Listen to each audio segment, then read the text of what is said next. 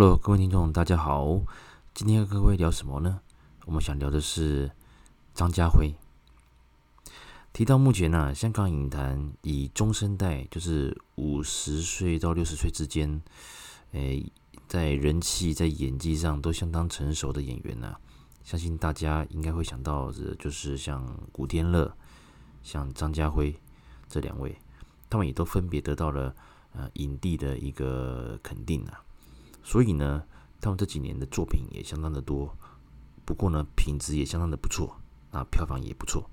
同时呢，今天我们聊的张家辉，他自己呢，也在多年前啊升格到了成为了导演，啊，这个这待会我们再跟各位聊一聊。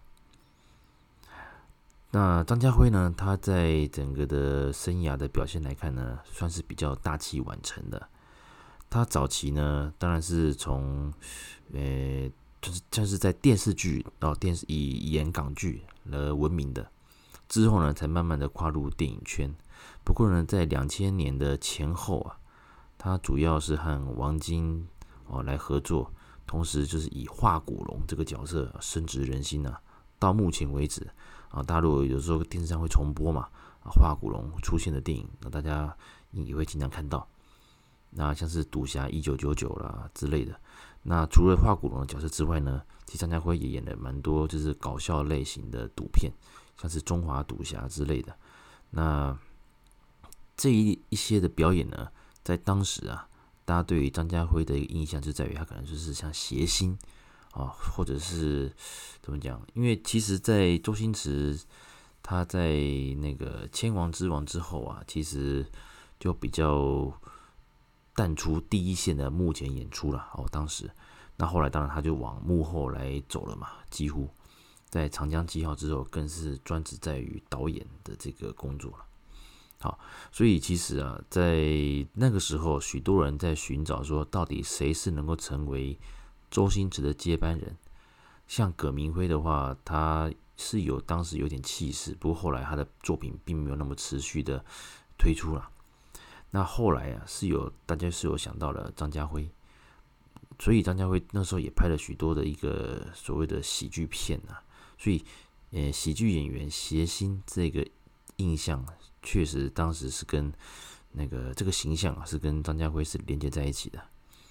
那他的演技整个受肯定的时候啊，其实是到了就是呃零四年的大事件啊，大事件就是那个杜琪峰导演大事件。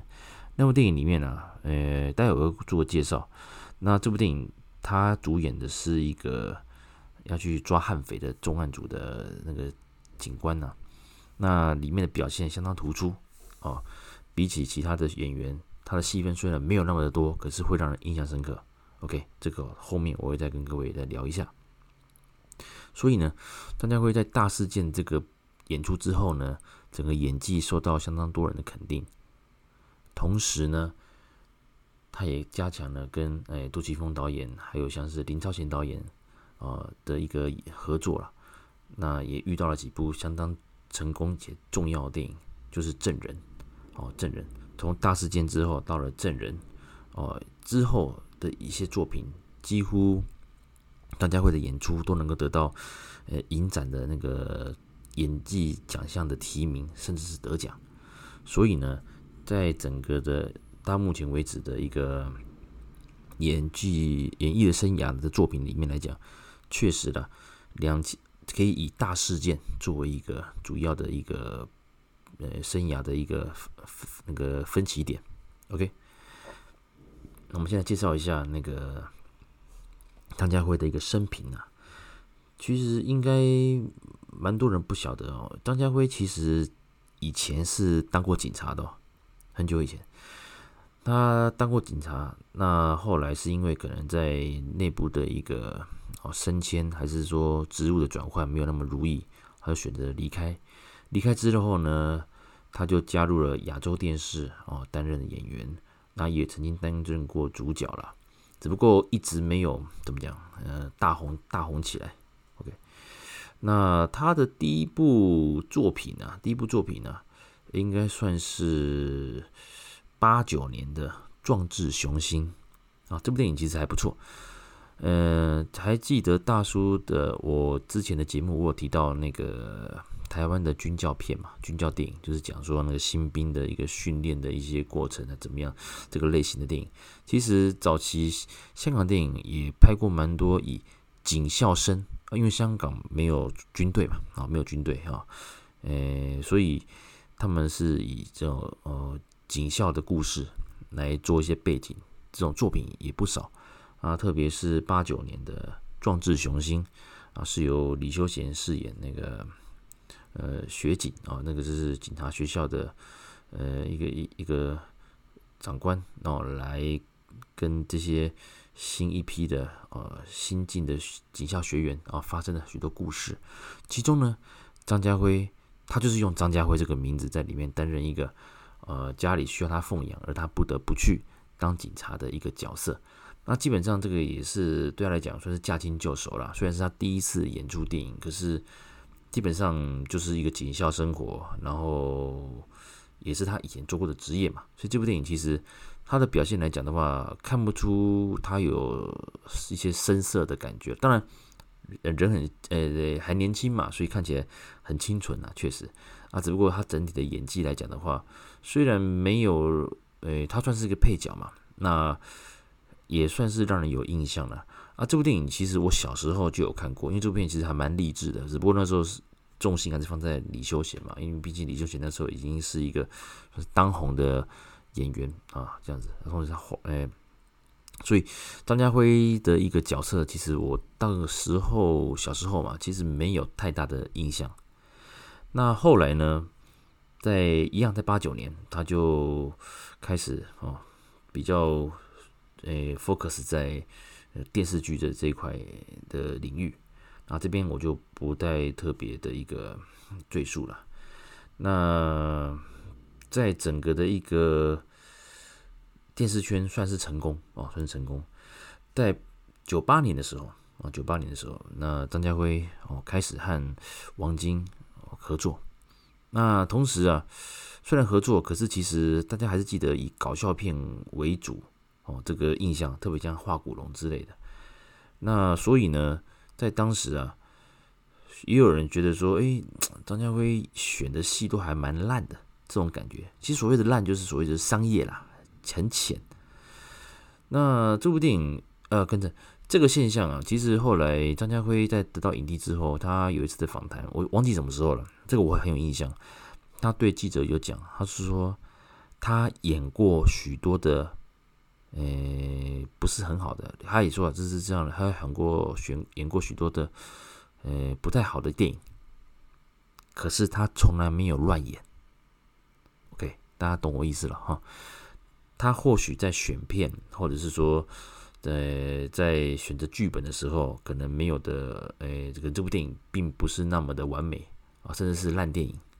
但是他。认为他自己从来没有去乱演过一个角色啊，问心无愧。哦，这个精神其实是不错的。其实我们要知道，其实，呃，人哦，各呃各司其职嘛。你在什么的位置上，就要去好好的把这个事情做好。那张家辉表示，他虽然可能这部电影啊，这部剧本并不是那么的呃完美，可是呢，他诠释这个角色是很认真的。OK。这位部分大家可以记住到，因为我印象真的很深刻，所以这也是后来哦，我们可以来，这是怎么讲？来看整个的张家辉后那个整个生涯高峰的来看的时候，他算是大器晚成嘛。可是他有一直有这种敬业的一个一个一个一个心态，所以他的成功其实我们真的是不会特别意外啊，真的是不会特别意外。那在跟王晶整个的一个合作之后呢，当然他后续啊也拍了许多电影啊，像是呃，如果跟刘德华演出的话，除了的《赌侠一九九九》系列之外，当然还有《决战紫金之巅》啊，《决战紫金之巅》。那还有像《中华赌侠》嘛，刚前面有提到。那同时有一部片，其实我印象还蛮深刻的，就是那个，哎，我看看啊啊。那个《赌侠之人定胜天》啊，零三年电影，那部电影，那他是还有跟那个呃杨光如嘛，杜德伟，那他是主演的，就是说他出生的时候啊，因为怎么讲，被刻意的调包之后，他整个人就是倒霉到极点嘛。啊，虽然很会赌博，可是他就是倒霉。那他打的对手就是杜德伟嘛。这部电影其实还不错，那个有机会再跟各位介绍一下。那一直到了零四年的时候，我刚刚又提到了，他演到了《大事件》，由杜琪峰来执导的一部大一部电影。这部电影当然，呃，之前我们在杜琪峰导演系列的致敬的系列的时候有提过了。那这部电影其实它的格局相当相当的大。哦，怎么讲呢？是用两条线哦，两条线就是一批悍匪跟一批准备要作案的悍匪，他们要去做执行暗杀任务嘛。这两批人哦，然后还有跟警察的对峙，然后就透过实况转播哦，在零四年这种诶算是比较新鲜的题材，再加上这部电影呃，其实有许多当时一线的巨星都在里面呢。啊哪怕像是那个那个任达华啊，戏份比较少啊。任达华，当然还有最当红的是陈慧敏嘛。哇，那时候我好喜欢陈慧敏，陈慧敏真的很漂亮，唱歌又好听。呵呵 OK，那台湾方面的话，当然还有任贤齐嘛。那任贤齐在这里面，他的饰演就是那个打劫的悍匪。那一开始这部电影厉害的地方在哪边？就在于一开始开场将近快二十分钟的一镜到底，从枪从一开始的。呃，警察在慢慢的布局，要去收网，要去逮捕悍匪，然后之后有那个制服刑警啊、来盘查，结果整个就是破坏掉整个其他人要去围捕的一个节奏，然后之后又发生枪战，一气呵成，一气呵成，这个真的是相当的不简单了、那所以呢，呃，这部电影其实有机会再跟各位好好介绍这部电影。那这部电影。我刚提到有非常多实力派的演员在里面。那张家辉呢？他是就是演要去一开始要去抓任贤任贤齐他们那一帮人的重案组的警察。那在这个激战里面呢，他蛮多弟兄也受伤。再加上任贤齐他们在用当然是强大火力，然后突围的时候呢，转身他有。呃，把一位警察击中嘛，击倒之后，另外一位警察马上就是跪着跟他求饶，举双手投降。那任贤齐也就饶过他了，就把他的帽子射飞而已。而这个画面呢，当然透过当时就是整个记者直播的镜头传出去了，造成整个香港社会大众对于警察的一个形象的一个怎么讲，很负面的一个舆论，就说：哎，连警察都要求饶，连警察都要跟。那个悍匪求饶，那我们市民还有谁能够依靠呢？就这个舆论，那后来就是衍生出许多警察要在操纵，就是怎么样？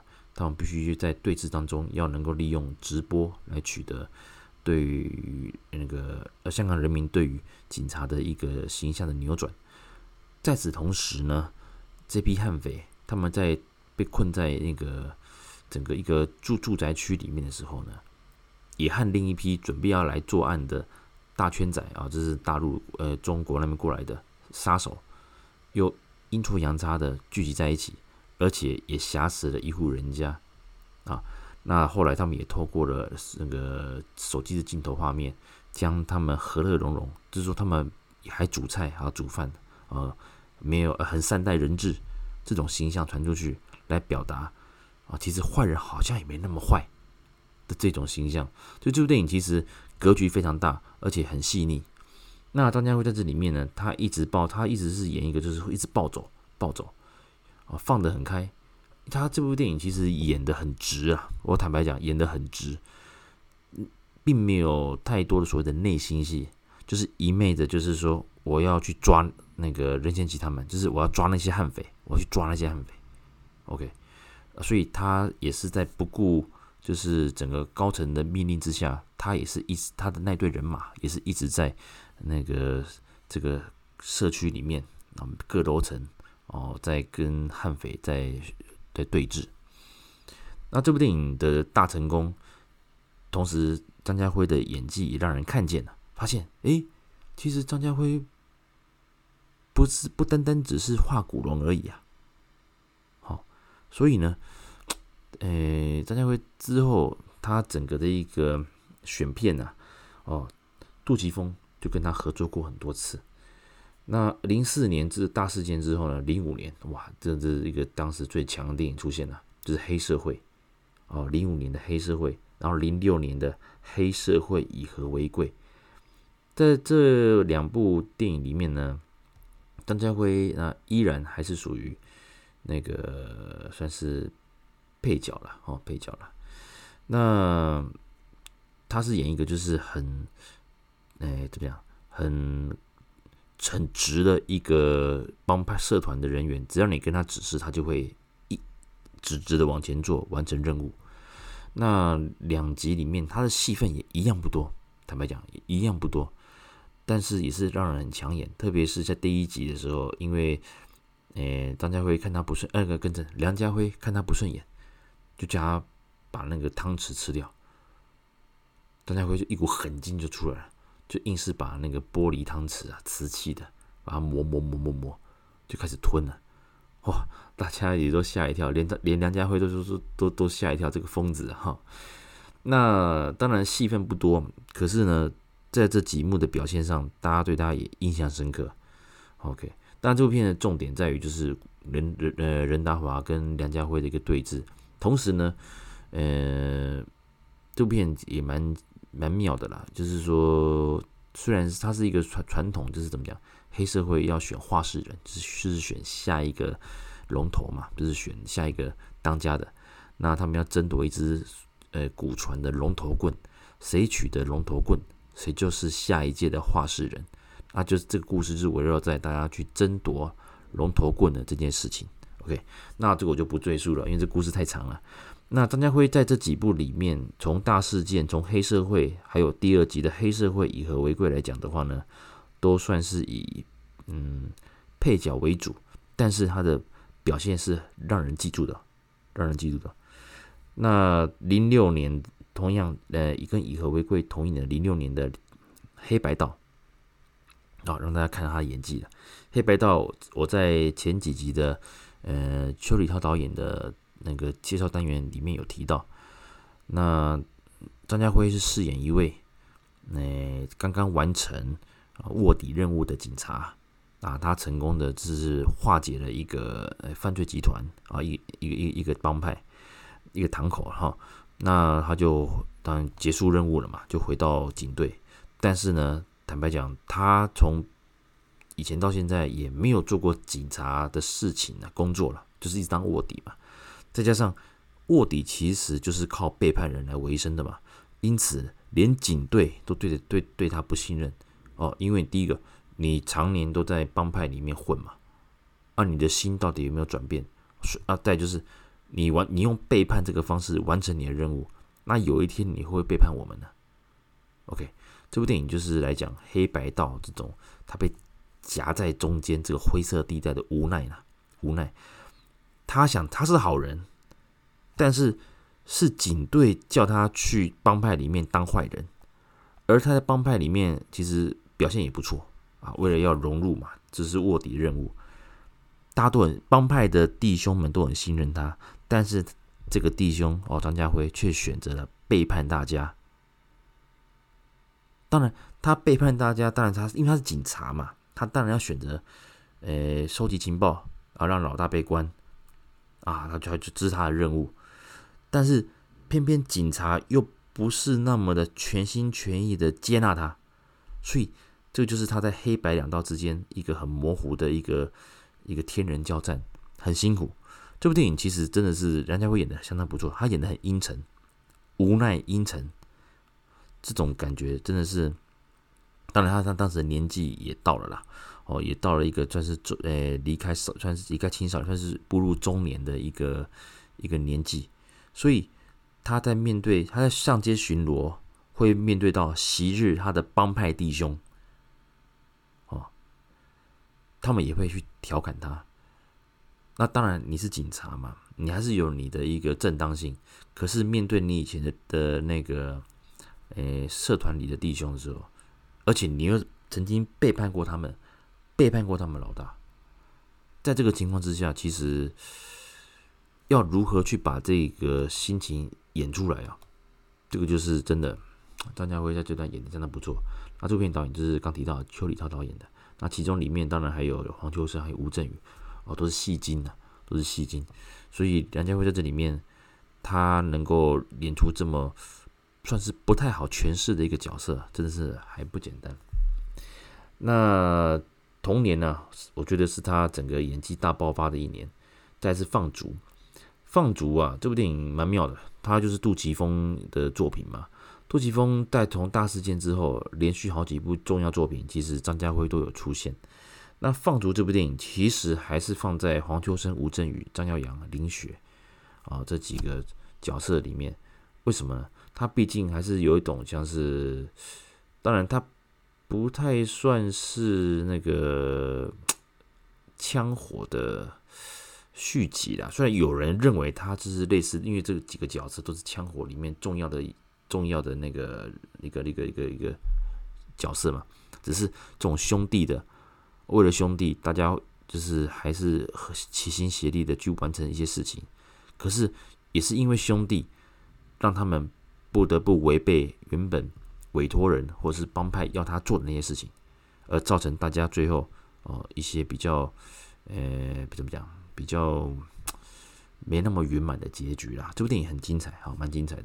它跟《枪火》虽然步调类似，演员也几乎一样，但是其实我觉得两者因为背景不同嘛，那放逐是在澳门嘛，所以它当然整个拍摄手法，还有包括它这个街景的风格哦，那个街上的那个风风景啊，那种景色都不一样，跟香港的这种拥挤的城市的风情哦不一样。所以其实这部电影也值得值得相当大家来看。那梁家辉在里面，当然角色的他算是一个怎么讲穿针引线的一个关键角色，也就是说，原本每位兄弟是是要去这些兄弟黄秋生他们是要去澳门把他呃解决掉的，可是想到昔日兄弟情，最后决定帮他干完一单，让他留下一笔钱可以照顾他的子女，啊，他的妻女妻子啊，他的妻子跟小孩，好，他的妻子跟小孩。所以决定帮他干一笔，做做笔外快。只不过这个决定反而让得罪了各方人士，哦，让他们陷入了无法挽回的一些局面。OK，这部电影其实相当不错。另外一部电影其实是大家比较低估的啦，就是叫做《提防老千》。这个有机会我跟各位聊一聊王晶导演的一些作品啊。王晶当然，他像早期来讲，就是以拍 B 级片啊、商业片很快速的一个导演。但是这几年来讲的话，他也拍过蛮多的大片，就是说是真的有深度的，而且是有机会能够得奖，能够得奖又能卖座又能有口碑的这种片。只不过怎么讲，也许是市市场机制所致啦。王晶他这几年也当然是以。像是以中国市场为主的，其实他蛮多电影还是会采用所谓中国演员，迎合中国的一个剧情之类的，像是那个《澳门风云》嘛。其实《澳门风云》在香港跟台湾的话叫做《赌城风云》嘛，可是为了配合大陆的法规，那个赌城就拿掉，就变《澳门风云》啊。这个方方面我就不赘述了。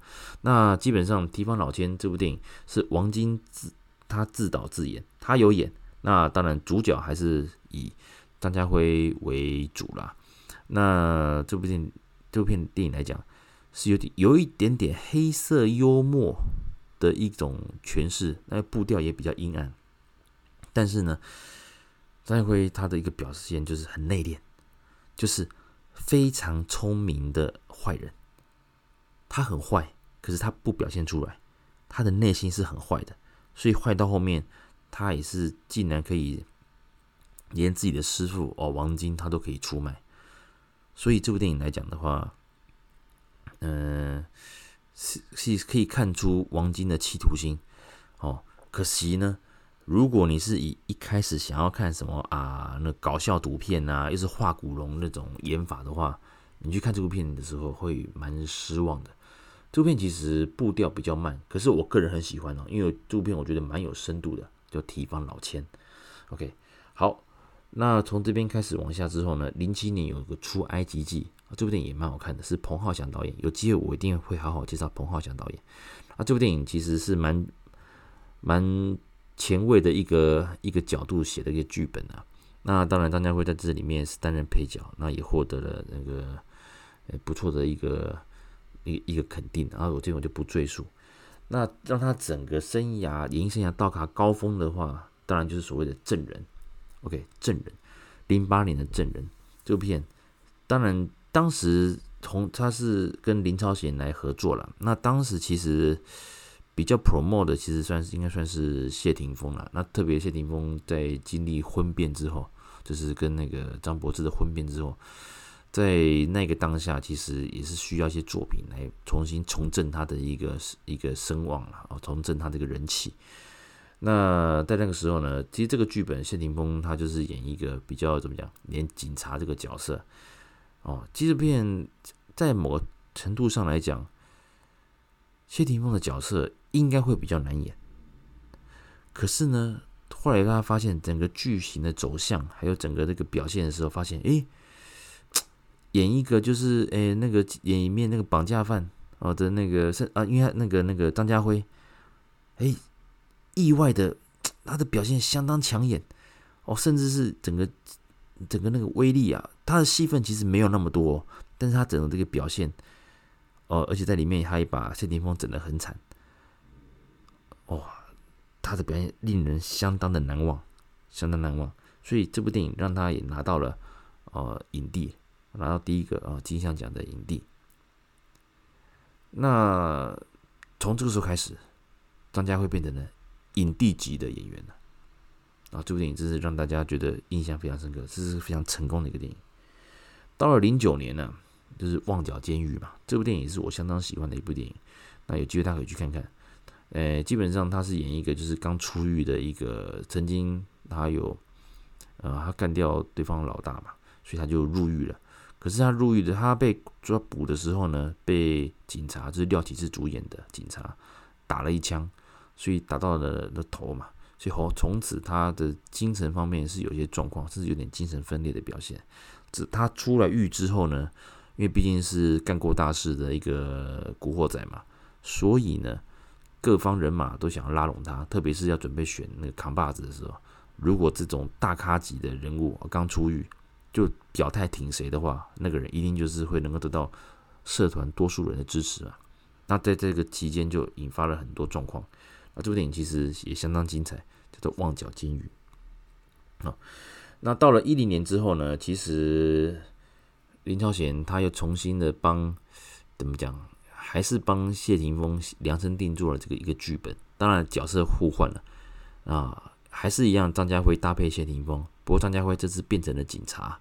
而且是一个为了能够破案不择手段的警察，而呃，谢霆锋则是整个造型大改变哦，从帅气的帅哥变成哦，整个一个很落魄的一个线人呢、啊。当然，我提到线人跟卧底啊，一直都是怎么讲？呃，在古在黑白两道之间都是蛮被看不起的一个角色了。那这部电影谢霆锋演的相当不错啊，那这个有机会大家也可以去参考看看。证人还有线人可以一起看，相当不错。那一直到了，当然，在一他拿拿到影帝之后，哦，他的选的片已经是慢慢慢都得到怎么讲一个影迷的肯定了。哦，那当然，其中一一年的《财神客栈》那种类似贺岁片的那种演法，那个我就不赘述了，那是热闹，那是以热闹为主。那一直到了一三年，哇，一个非常猛的片出来了。那个真的是怎么讲？张家辉相当辉煌的一年啊，来就是《激战》，他跟林超贤的再次合作啊，哦，《激战》这部片呢，当然另外一位主角是彭于晏哦，大帅哥彭于晏啊。这部电影啊，他是呃，就是讲一个失意的拳王哦，我讲的是失意落魄的拳王，曾经的拳王啊，年轻的拳王，那他因为打假拳啊，收了钱嘛，就假输。从此也身败名裂，他自己的师傅也看不起他嘛，这样子，后来他就是一样，就是只能靠着这些，诶、一些一些小勾当啊赚点小钱，那他也是欠债，那后来他为了躲债之类，反正就是跑来了澳门，那这是在一个拳馆里面，就是那种诶诶、那个那个拳呃练练拳的拳馆里面打工嘛，在那个时候呢，他遇到了一个年轻人，就是彭于晏演的。他以前算是有钱人嘛，有钱人的小孩。那只不过因为爸爸就是高捷主演的，他经商经商不善，所以倒闭了，所以家里状况变得很差。那彭于晏呢，他为了能够鼓励他爸爸站起来，东山再起，而他自己也能够得到一笔奖金，他决定去接受格斗训练，而去参加 MMA 这种综合格斗的一个比赛，而擂台赛。这算是香港影坛一个相当新的一个类型呢、这也是林超贤相当厉害的一个一个尝试。这是第一部以格斗 MMA 为主题的一个运动型的呃热血的励志电影。OK，这部电影我非常推，这部电影非常非常好看，没有冷场。那这部电影呢，张家辉当然就是以演怎么样？就是我刚刚讲，在那个背景的情况之下，张家辉。诶，就辗转变成了训练彭于晏的一个训练师，因为张家辉本身就是我刚提到嘛，他是少年拳王嘛，所以他的一个拳击的底相当不错，所以呢，他就把这些的技术呃灵活这种闪躲呃之类的，再加上彭于晏自己也学了很多基本的那种那个锁锁技啊，把人锁住，还是说如何呃解锁的这种技。啊，因为地板动作嘛，有时候你如果被锁住的话，你就被判输了嘛。啊，OK，他那师徒两人就去比赛了。那当然一路上他，诶，彭于晏是在不被看好的情况之下过关斩将。可是呢，他后来遇到了由安志杰主演的高手，被打到哦，被打得很惨，脑震荡就住院了。那住院之后呢，他的这个奋战精神呢、也让张家辉激起了一个斗志，他觉得不能怕，怕了就没机会了，所以他决定以当时算是哦，算是老阿伯了，他以就是这种高龄去参加啊 MMA 的比赛。那为了拍这部电影啊，这部电影其实在当时引起的话题是什么？就是张家辉的腹肌，什么意思呢？现在你去看海报，张家辉他把自己，他为了能够完美的诠释这个角色。哦，很精瘦，很壮，而能够打 MMA 嘛，所以他的怎么讲？他整个的一个体态是相当完美的。他也真的去学的那些基本动作。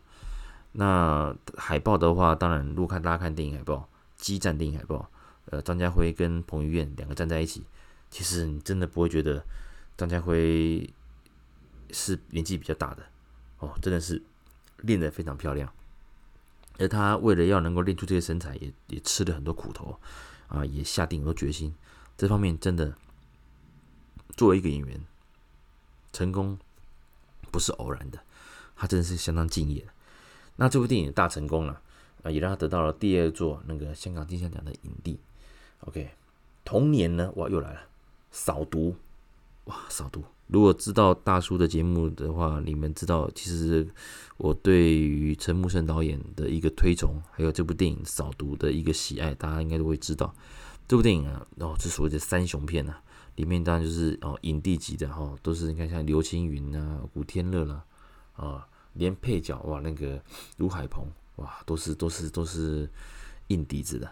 那这部电影呢，当然张家辉也表现相当不错。虽然主体来讲可能是以刘青云来作为一个穿针引线的一个角色，可是张家辉的出现，他的一个心情的转换，哦，包括兄弟情的这种，呃，然后到最后的壮烈牺牲哦，相当相当的完美。所以这部电影也可以算是张家辉一个代表作之一了。那之后啊。嗯，像是《魔警》啊，零零一四年的《魔警》这部电影是由帅哥吴彦祖来主演的。那在某个程度上来讲，张家辉的角色，呃，比较偏向于就是怎么讲，呃，类似像男二的一个表现，但是他的出现却是像吴彦祖那种，就是内心的阴暗面那一块啊。这部电影其实要很认真看，我今天不赘述，因为它剧情其实是蛮值得大家来讨论的。这部电影其实还蛮悬的，需要多看一两次才可以知道说导演想要表达的是什么。有机会呢，我们针对林超贤的系列，或者是针对吴彦祖的介绍的时候，我们会把《魔警》这部片拿出来来聊一聊。那同一年呢，一四年呢，我刚提到，其实张家辉他其实是个相当上进的一个演员，他现在也开始尝试着去当导演啊，所以一四年他提出了就是那个。呃自己诶指导啊，叫做《鱼篮神功》。这部电影其实它是走就是呃怎么讲，就是呃以前呢哦，以前在戏班子他们会在某些时时日了哈，某些日子在台下都没有观众嘛，可是这是我们看不到的观众哦，所以戏班子他们会演这些戏给另外一个世界的好兄弟们来看。那这部电影当然是以盂兰节这个为背景啊。那剧情其实相当的，剧情算简单。那可是这部电影又提到了所谓的那个一些怎么样前世的一些诶、怎么样父亲那一辈的一些事情呢、啊？所以这部电影其实，在某个程度上来讲，没有那么不算是那么典型的鬼片，它有点带又带有一种怎么讲？呃，泰式鬼片的一种风格，我个人认为啦，因为它的剧情的结尾又忽然一个大反转哦，有交代了某些关键事情。这种手法其实在现在很多电影都会出现的，特别是像或者是像早期，或者是像那个泰式的那种鬼片，他们都会在你以为是这样的情况之下，或者是说怎么男主角女主角这么惨，原来是因为什么什么什么啊，整个时光忽然倒叙回到某个时点，这种剪接法。这种的一个表现其实是蛮常见的。那这部电影，我个人觉得还不错啦。虽然大家对于自己初次导指导，大家可能对这部电影认为还有点，诶，张家辉的功力还没到啦。可是对我来讲，就一个商业片，然后就一个，诶，怎么讲？诶，一个新导演，然后要去想去表现出一部恐怖的鬼片来讲的话。这部电影我个人认为算成功，只不过因为毕竟色调是比较阴暗，蛮多的场面还是在那个在晚上，所以其实，在观影的时候，可能还是需要怎么样，要认真一点的，好认真一点。像我个人就没有那么喜欢一路都是比较暗的色调或者是夜晚的片。不，这题外话了，题外话。当然，这个是你观影的一些感受了。OK，那后来当然之后。一五一六年啊，一八年，他各自有每年都有大概了三到四两到三部的一个产量。那他演的片呢，也都有得到不错的一个表现。可是，在这个时候呢，也有人很多人提过了，因为在他走红的这几年哦，也开始接演许多跟中国啊中资合作的电影啊。可是，那在品质上，在口碑上，其实就没有那么的理想了。理想，所以在某个程度上来讲，有人是讲，就是说，这也回到我在第一集哦，我在频道第一集的香港黄金电影年代的时候有提到了，就是说中资跟中国的合作，当然你会拿到许多资金啊，也有会有很多的资源啊，宣传来挹注你，在票房上，在收入上都会有帮助。可是呢，往往也是因为题材的一个，因为。中国它毕竟还是有电检制度嘛，电影的检查制度，所以其实很多片、很多题材都必须要迎合哦中国当局的一些政策或者是路线。所以其实我们可以看到，他虽然张家浩、张家辉这几年演了蛮多浩浩荡荡的那种大片啊，也搭配了许多中国的好演员、要优秀演员，可就是那个感觉啊，那感觉就是说不出来，就是没有那么的。嗯、怎么讲？让你觉得好像值得一看再看，很难成为经典那种感觉。哦，这是我们的一些想法啦。当然这几年的话，他的片，今年二零二零年嘛，那好像还没有一些太多新片出现。只能说一九年的话，他当然还有呃《廉政风云》嘛，那还有像《使徒行者》第二集，还有一部《沉默的证人》，还有《催眠裁决》。不过我讲实话了，呃，《沉默的证人》跟《催眠裁决》。其实都没有那么的精彩，那我也不赘述了，你就把它当做是一个商业片来看，OK。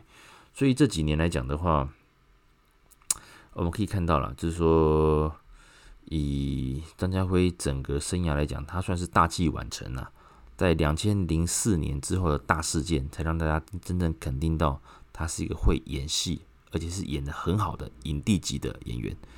那讲到这边，大家差不多就是我对张家辉的一个介绍了。那最后呢，如果啊，如果各位想，呃，由我来推荐几部哦，张家辉生涯中的重要作品的话，我推荐我推荐大概五部电影，请大家务必要看，好，有机会务必要看。当然，这可能也有冷门的啦，哦，大家参考就好，因为我觉得这是个人的感受啦。那第一部呢，我觉得有机会大家一定要看，就是那个大事件啊，大事件。虽然它是配角，可是大事件，我建议大家一定要找机会来看。再就是那个提防老千哦，很妙，很妙。提防老千并不是他很完美的作品，可是是我觉得是王晶还有张家辉用一种新的方式去诠释所谓的赌片那种老千片的一种新形态的一个尝试。虽然在票房跟口碑上并没有那么成功，可是我认为是一个不错的电影，大家可以参考。再就是《黑白道》，这是邱礼涛导演的《黑白道》。好，再来呢，就是什么呢？他的影帝的证人嘛，这不用讲，证人相当好看，完美，我很推。在最后一部哦，第五部，我推荐的就是《激战》哦，《激战》。那一定有人跟我说，哎，那你刚不是讲什么扫毒啊，什么？诶，还有什么什么什么旺角监狱什么的？其实我跟各位跟各位讲，他电影很多精彩的。